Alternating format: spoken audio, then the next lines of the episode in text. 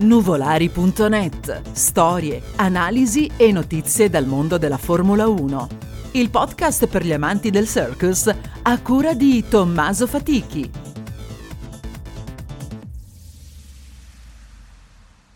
Benvenuti ad una nuova puntata di Nuvolari.net.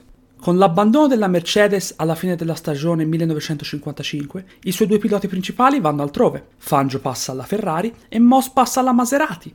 La scuderia di Maranello disputa il campionato, avendo ereditato vetture e materiali dalla Lancia, con la XD50 modificata per la stagione.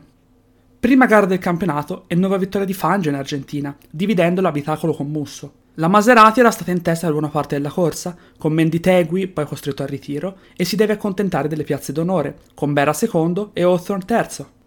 Il secondo Gran Premio si corre a Monte Carlo, lotta tra Moss e Fangio, i quali giungono all'arrivo in quest'ordine, con l'argentino che divide il risultato con Collins. Questo, alla fine, sarà il duello che animerà tutta la stagione. Terzo invece Bera, su Maserati, che si ritrova in testa al campionato. Terzo appuntamento stagionale in Belgio, a Spa, Collins su Ferrari vince la sua prima gara in Formula 1. Secondo il pilota locale Frere, sempre su Ferrari, e terzo Moss su Maserati insieme a Perdisa, autore di una bella rimonta. Fangio invece si ritira a causa di problemi alla trasmissione. Il quarto appuntamento della stagione si corre a Reims, in Francia. Seconda vittoria per Collins, secondo Castellotti, entrambi su Ferrari. Terzo Bera su Maserati, Fangio quarto. Debutto per la Bugatti 8 cilindri con al volante Trintignan, progettata da Gioacchino Colombo.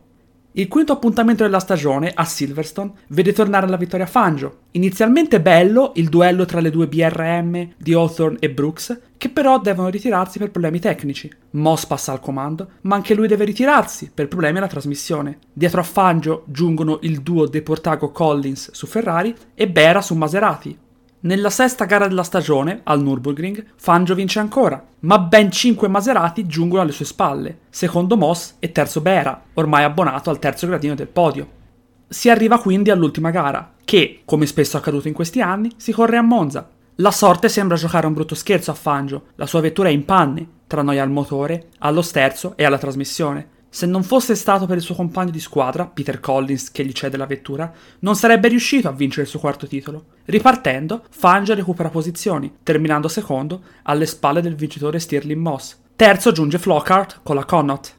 Tutta la stagione è riassumibile con quanto fatto da Collins in quest'ultima gara. Il giovane inglese cede la sua vettura a Fangio per consentirgli di continuare a lottare per il titolo e riportare la Ferrari alla vittoria. Senza questo gesto, il titolo sarebbe indubbiamente andato a Moss su Maserati.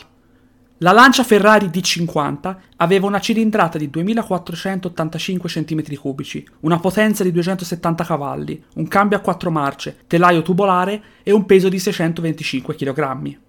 Per quanto riguarda i regolamenti, le motorizzazioni potevano essere di 750 cm3 con compressore oppure di 2500 cm3 non sovralimentate, nessuna limitazione per quanto riguarda il carburante e il peso.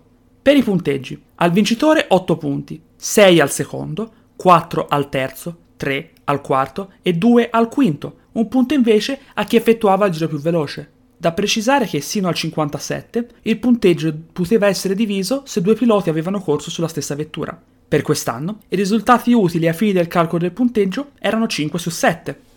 Tra le curiosità, i Gran Premi si sono corsi con una lunghezza dai 36 ai 101 giri e un chilometraggio complessivo dai 314 ai 510 km.